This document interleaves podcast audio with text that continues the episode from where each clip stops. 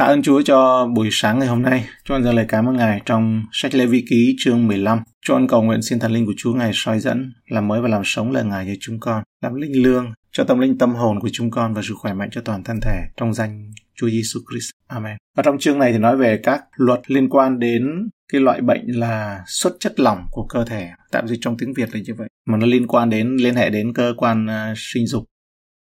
Câu một đến câu mười lăm.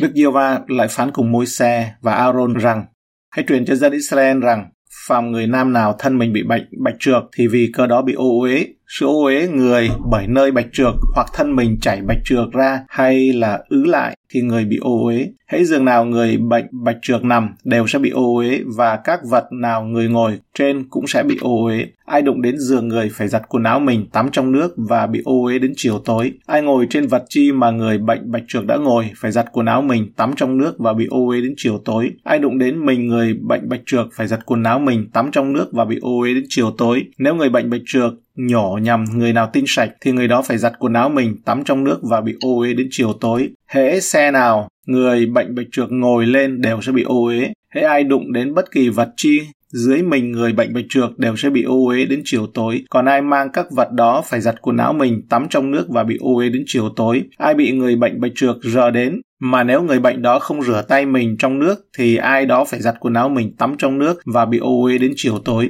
Đồ sành bị người bệnh bạch trược đụng đến phải đập bẻ đi, còn đồ gỗ thì rửa trong nước. Và khi người nam bị bệnh bạch trược đã lành rồi thì phải tính từ ngày lành đến bảy ngày kế giặt quần áo mình và tắm trong nước chảy, đoạn người sẽ được tinh sạch. Qua ngày thứ tám, người bắt cho mình hai con chim cu hay là hai con bồ câu con đến trước mặt Đức Giê-hô-va tại cửa hội mạc và đưa cho thầy tế lễ. Thầy tế lễ sẽ dâng con này làm của lễ chuộc tội, con kia làm của lễ thiêu. Vậy thầy tế lễ vì cớ bệnh bạch trược sẽ làm lễ chuộc tội cho người trước mặt Đức Giê-hô-va.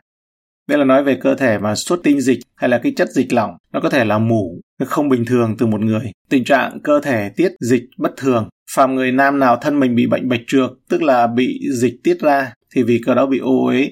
Ý tưởng là có một số dịch tiết rõ ràng là nó không bình thường ở nơi bộ phận sinh dục, cho thấy đó là một loại bệnh. Khi điều này xảy ra thì người đàn ông phải được cách ly một thời gian để không có truyền bệnh cho người khác. Câu mười lăm b. Vậy thầy tế lễ vì cớ bệnh bạch trược sẽ làm lễ chuộc tội cho người trước mặt Đức Giê-hô-va. Sau khi hiện tượng dịch mủ đã ngừng lại, phải làm một của lễ dâng. Câu mười sáu đến câu mười tám. Hễ người nam di tinh phải tắm trọn mình trong nước và bị ô uế đến chiều tối. Phàm quần áo và da bị dính phải giặt rửa trong nước và bị ô uế đến chiều tối. Khi nào người nam và nữ giao cấu nhau thì phải tắm trong nước và bị ô uế đến chiều tối. Cơ thể tiết dịch lỏng là không bình thường. Người nam di tinh có nghĩa là xuất ra tinh dịch. Khi một người đàn ông thải ra tinh dịch vô tình hoặc trong quan hệ tình dục thì người đó phải tắm trong nước, rửa sạch và tuân theo một khoảng thời gian ngắn trong nghi lễ tẩy uế thì phải tắm trong nước và bị ô uế đến chiều tối. Trong trường hợp phát ra tinh dịch, cả đàn ông và cả người vợ của ông ta phải được làm sạch cơ thể theo lễ tẩy rửa và tuân theo một thời gian ngắn của nghi lễ tẩy uế. Câu mười chín đến hai mươi bốn.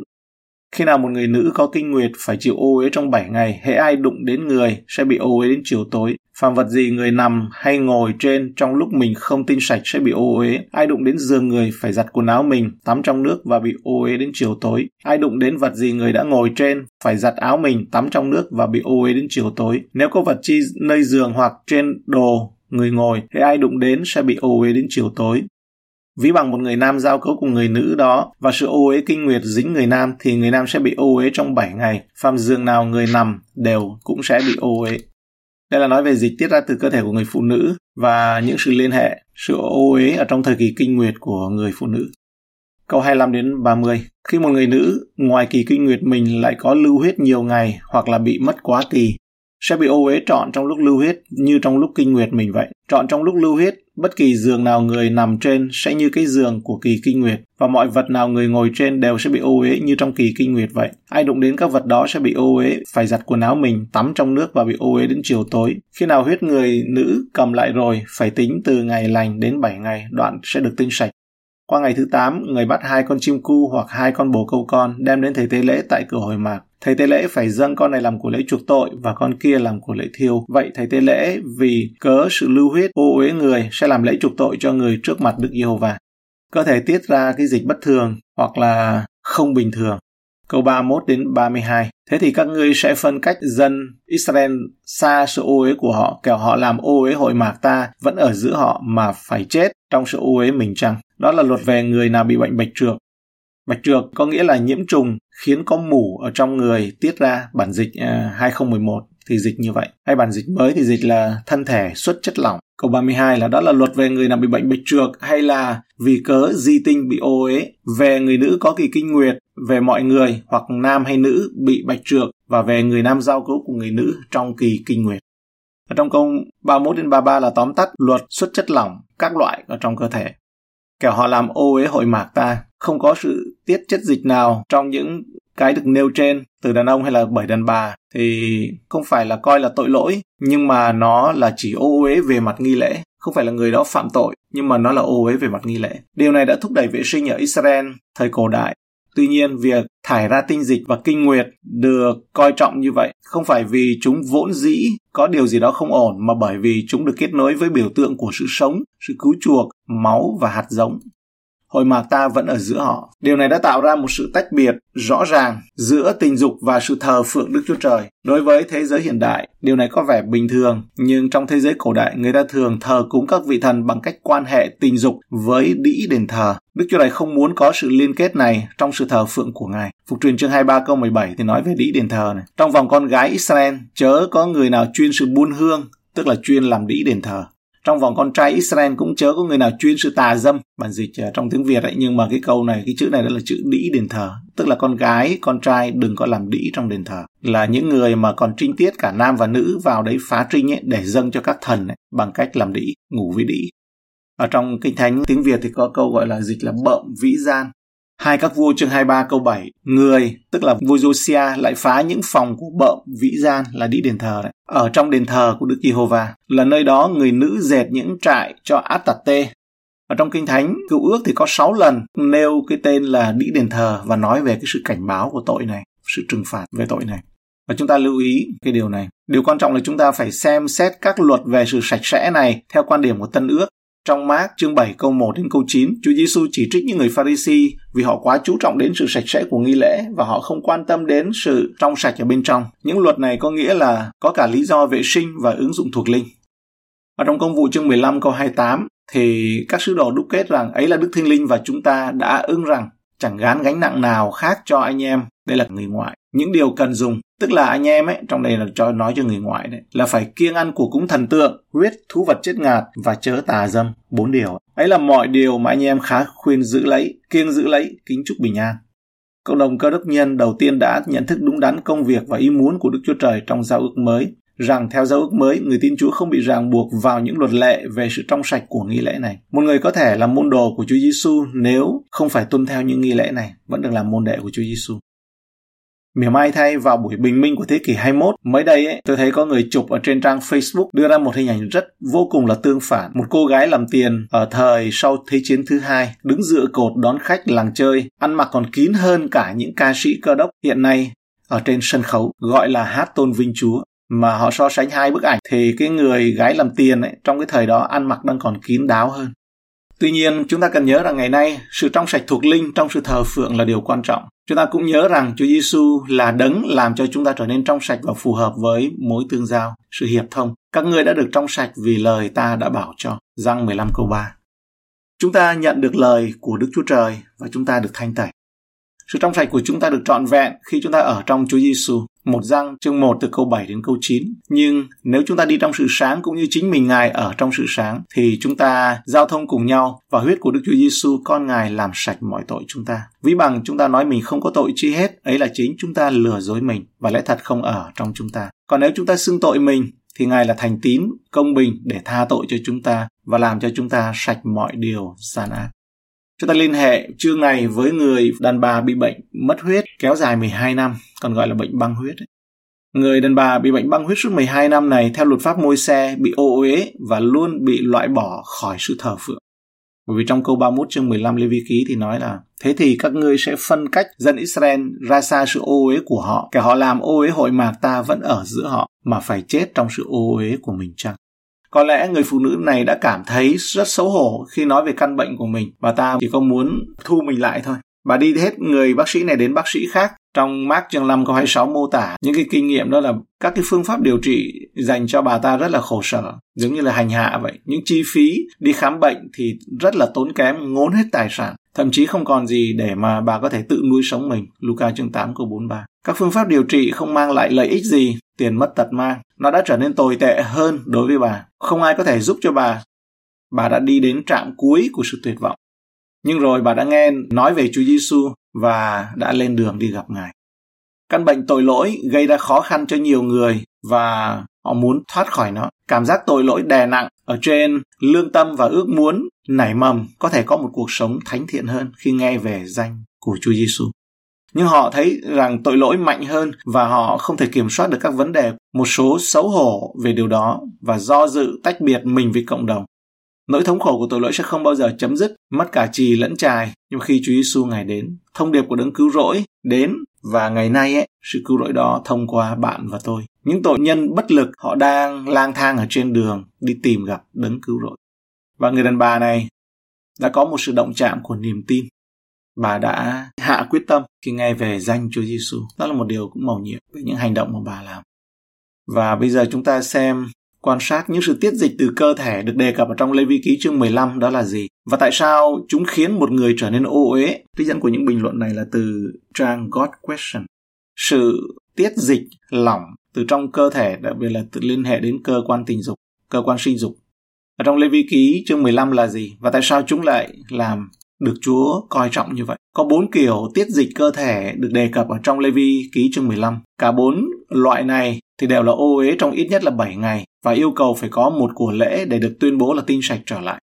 Bốn kiểu tiết dịch lỏng này là sự tiết dịch mãn tính, bệnh kinh niên của nam giới, câu một đến câu mười lăm là bệnh bạch trược. Còn nơi dịch là bản dịch Công giáo thì dịch là bị bệnh lậu, hoa liễu, ấy, bệnh hoa liễu. Bản dịch hai không một một thì dịch là bị nhiễm trùng ở bộ phận sinh dục và bị mủ trong người tiết ra từ nơi đó. Thứ hai là sự tiết dịch của tinh dịch, tức là sự di tinh, câu mười sáu đến câu mười tám của nam giới. Sự tiết dịch thứ ba là sự tiết dịch của phụ nữ trong kỳ kinh nguyệt, câu mười chín đến hai mươi tư. Thứ tư là mãn tính ở nơi những người phụ nữ bị ra huyết, bị bệnh băng huyết, ấy, câu mười lăm đến ba mươi, hai mươi lăm đến ba mươi.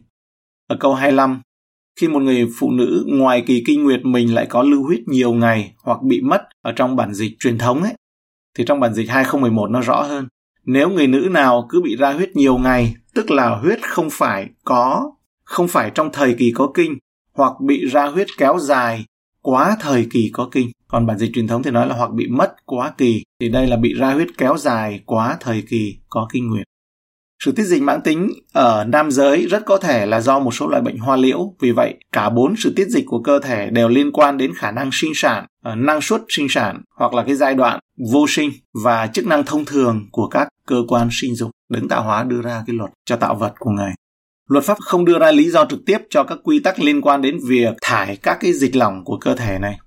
Nhưng một câu ở gần cuối Lê-vi-ký chương mười lăm đưa ra một gợi ý rất tốt, câu ba mươi mốt ấy. Thế thì các ngươi sẽ phân cách dân Israel ra xa sự ô uế của họ, kẻo họ làm ô uế hội mà ta vẫn ở giữa họ mà phải chết trong sự ô uế mình chăng?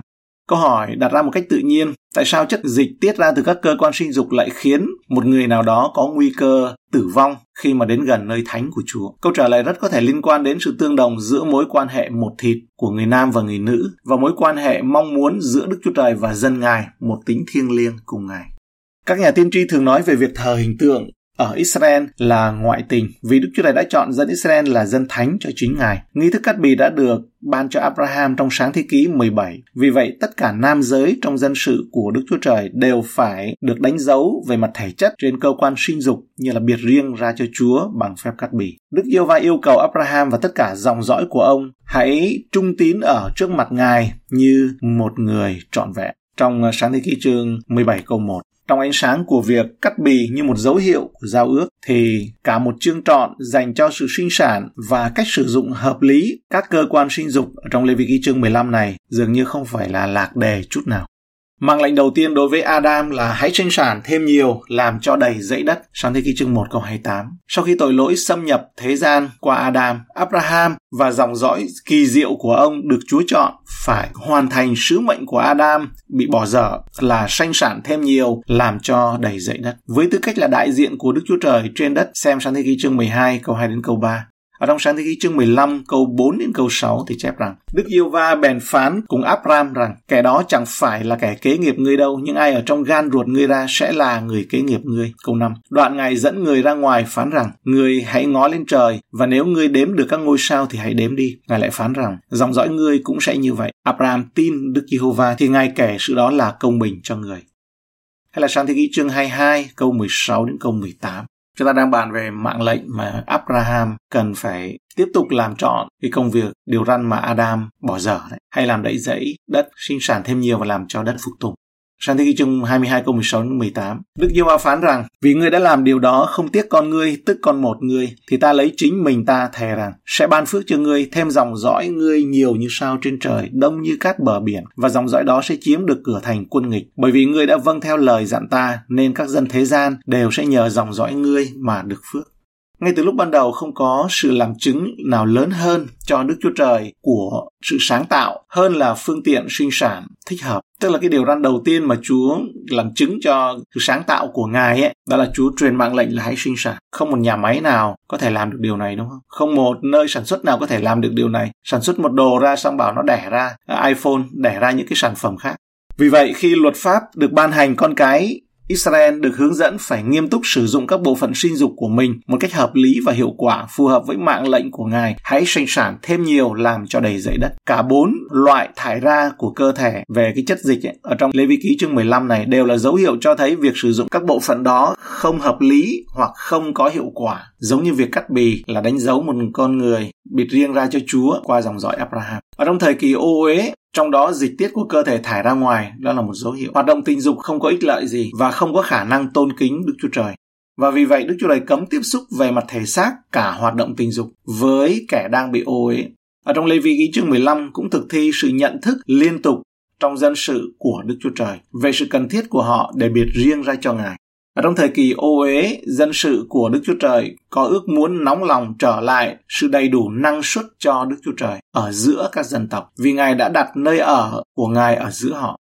Như câu ba mươi mốt ấy, thế thì các ngươi sẽ phân cách dân Israel ra xa sự ô uế của họ, kẻ họ làm ô uế hội mạc ta vẫn ở giữa họ mà phải chết trong sự ô uế mình chăng? Yêu cầu luật bổ sung về việc tẩy rửa và tế lễ hy sinh sau khi quá trình tiết dịch cơ thể ở người nam và người nữ kết thúc, chủ yếu là để bày tỏ sự tái hiến dâng mình của cá nhân cho Đức Chúa Trời. Những người được thanh tẩy đã như đã được hứa hôn với Đức Chúa Trời, đính hôn với Đức Chúa Trời đấy. Mà trong Cô-rinh-tô thì nói rằng đó là kết hiệp với Chúa. Ai kết hiệp với Chúa thì trở nên một tánh thiêng liêng với Ngài. Thì người đó sinh sản về mặt thiêng liêng, về mặt thuộc linh. Họ đã được biệt riêng ra cho Đức Chúa Trời và muốn gia tăng dân tộc thánh của mình, và do đó công bố danh của Đức Chúa Trời trên khắp đất theo tinh thần mạng lệnh trong Sáng thế ký một hai tám. Hãy sinh sản thêm nhiều, làm cho đầy dãy đất. Sáng thế ký chương mười lăm câu năm. Ngươi hãy ngó lên trời, và nếu ngươi đếm được các ngôi sao thì hãy đếm đi. Ngài lại phán rằng dòng dõi ngươi cũng sẽ như vậy. Sáng thế ký chương hai mươi hai. Đức Giê-hô-va thề với Abraham rằng: Ta sẽ ban phước cho ngươi, thêm dòng dõi ngươi nhiều như sao trên trời, đông như cát bờ biển, và dòng dõi đó sẽ chiếm được cửa thành quân nghịch. Bởi vì ngươi đã vâng theo lời ta dặn, nên các dân thế gian đều sẽ nhờ dòng dõi ngươi mà được phước. Trong Chúa Giêsu, ở trong Roma chương sáu câu mười bốn nói rằng: Vì tội lỗi không cai trị trên anh em đâu, bởi anh em chẳng thuộc dưới luật pháp mà thuộc dưới ân điển, và không bị ràng buộc bởi các yêu cầu nghiêm ngặt của luật pháp liên quan đến việc cắt bao quy đầu, tiết dịch bất thường trong cơ thể và hoạt động tình dục. Tuy nhiên, chúng ta vẫn là một dân tộc được thánh hóa ở chỗ chúng ta được biệt riêng trong Đấng Christ để trở nên thánh. Giờ đây chúng ta là nơi thánh của Đức Chúa Trời. Như vậy, chúng ta phải cư xử về phương diện tình dục như những người đã hứa hôn với Đức Chúa Trời và tôn vinh Ngài bằng thân thể của chúng ta. Ê-phê-sô chương năm câu mười tám đến câu ba mươi ba, hay là trong một Cô-rinh-tô chương sáu câu mười hai đến hai mươi thì có chép rằng: Mọi sự tôi có phép làm, nhưng chẳng phải mọi sự đều có ích. Mọi sự tôi có phép làm, nhưng chẳng để sự gì bắt phục được tôi. Đồ ăn vì bụng, bụng vì đồ ăn. Đức Chúa Trời sẽ hủy hoại cái nọ và cái kia. Nhưng thân thể chẳng phải vì sự dâm dục đâu, bèn là vì Chúa, và Chúa vì thân thể. Và Đức Chúa Trời là Đấng đã khiến Chúa sống lại, cũng sẽ lấy quyền phép mình khiến chúng ta sống lại nữa. Anh em, há chẳng biết thân thể mình là chi thể của Đấng Christ sao? Vậy thì mình có nên lấy chi thể của Đấng Christ mà làm thành chi thể của điếm đĩ chăng? Đức Chúa Trời nào nỡ vậy? Anh em há chẳng biết người nào kết hiệp với điếm đĩ thì trở nên một xác với nó sao? Vì có chép rằng hai người sẽ đồng nên một thịt, còn ai kết hiệp với Chúa thì trở nên một tánh thiêng liêng cùng Ngài. Hãy chạy trốn, hãy tránh ấy, trong bản truyền thống thì ghi là hãy tránh, nhưng mà nghĩa kia này là hãy chạy trốn sự dâm dục, có nghĩa là sự đĩ điếm ấy. Mặc dầu người ta phạm tội gì, tội ấy còn là ngoài thân thể, nhưng kẻ buông mình vào sự dâm dục thì phạm đến chính thân thể mình. Anh em há chẳng biết rằng thân thể mình là đền thờ của Đức Thánh Linh đang ngự trong anh em, là đấng mà anh em đã nhận bởi Đức Chúa Trời, và anh em chẳng phải thuộc về chính mình sao? Vì chừng anh em đã được chuộc bằng giá cao rồi, vậy hãy lấy thân thể mình làm sáng danh Đức Chúa Trời. Ở câu mười bảy thì chép: Ai kết hiệp với Chúa thì trở nên một tánh thiêng liêng cùng Ngài. Ý muốn Chúa ở cùng, Ngài muốn ở cùng chúng ta. Danh Ngài là Emmanuel, là là đấng thánh, nên chúng ta phải được biệt riêng ra thánh. Vậy thì hả chúng ta không nên giữ vệ sinh hay sao? Nếu như chúng ta nói là chúng ta không tuân theo, không cần phải tuân theo những cái nghi lễ như Môi-se nói, nhưng mà tức là phải làm lễ tẩy uế, nhưng mà chúng ta có nên giữ vệ sinh không? Chúng ta có nên giữ trong cái sự trong sạch, trong cái khía cạnh đó hay không? Và một điều khác nữa là trở nên một tánh thiêng liêng cùng Ngài. Trong Sáng-thế Ký sáu thì nói rằng các con trai của Đức Chúa Trời ấy, là lấy những con gái của loài người và đẻ ra những dòng gọi là dòng người khổng lồ là Nephilim, mà đó không phải là người nữa, bởi vì những, những giống người đẻ ra đó thì không còn có hình ảnh của Đức Chúa Trời nữa. Bị mất hình ảnh của Đức Chúa Trời, với Chúa nói là những người đó đã bị nạn hồng thủy, bị trận lụt hủy diệt hết, chỉ còn giữ lại một gia đình còn mang hình ảnh của Chúa là Noe, là gia đình Noe. Và ngày nay, mà Chúa nói rằng về đời này và đời sau vẫn còn cái dòng giống, cái người khổng lồ đó. Nó cũng nói lên rằng ấy, cái việc mà sinh hoạt tình dục với tà linh ấy, ngày nay nó vẫn còn và rất là nhiều. Và đối với Chúa đó là một điều cấm kỵ. Đức Chúa này là thánh, và ở đây Chúa nói về cái luật biệt riêng ra. Và thậm chí chúng ta phải hết sức là cảnh giác. Thậm chí ấy, là có những người mà khi tin Chúa lại còn nhầm, khi mà bị những cái sự mà ảnh hưởng của tà linh thì bảo rằng đó đấy là Chúa. Mà lời Chúa nói rằng dân ta bị hư mất vì thiếu sự hiểu biết. Và chúng ta nhìn chung một chút, có phải là đã lỗi thời hay không? Một người gái làm tiền giữa thế kỷ hai mươi, tức là sau Thế chiến thứ hai, ấy, cái ảnh trắng đen còn chụp lại được, đứng dựa cột đón khách làng chơi. Ấy. Mà ngày nay so với những cái ảnh thậm chí là những người hát tôn vinh Chúa trong ngoặc kép ở trên sân khấu, ấy, thì họ đang còn ăn mặc kín đáo hơn. Có phải là con người ngày nay ấy, là hiện đại hơn hay không? Có nên là tiếng chuông cảnh báo cho mình hay không? Chúng ta cầu nguyện. Chúa chúng con cảm tạ ơn Ngài vì lời của Ngài ở đây. Chúa Giê-xu Ngài đến để làm trọn luật pháp. Chúng con cảm ơn Ngài vì khi mà lời Kinh Thánh nói rằng ai kết hiệp với Chúa thì trở nên một tánh thiêng liêng cùng với Ngài. Nếu như chúng con được chết về luật pháp cũng có nghĩa là chúng con được cưới ở trong Đấng Christ, cưới với Đấng Christ, được ở trong Đấng Christ, được kết hiệp với Đấng Christ. Nếu như đó là điều kiện khi chúng con chết về luật pháp. Chúng con dâng lời biết ơn Chúa vì sự soi sáng này. Đức Chúa Giê-xu hôm qua, hôm nay cho đến đời đời không thay đổi. Tạ ơn Chúa, chúng con thưa với Ngài rằng chúng con vẫn chưa hiểu rõ được chân lý này, đó là thân thể chúng con được làm đền thờ của Ngài. Xin Chúa dạy chúng con, để chúng con mỗi một ngày được tốt hơn, được làm đền thờ cho Ngài, là những viên đá sống cho Chúa được xứng đáng. Chúng con cảm ơn Ngài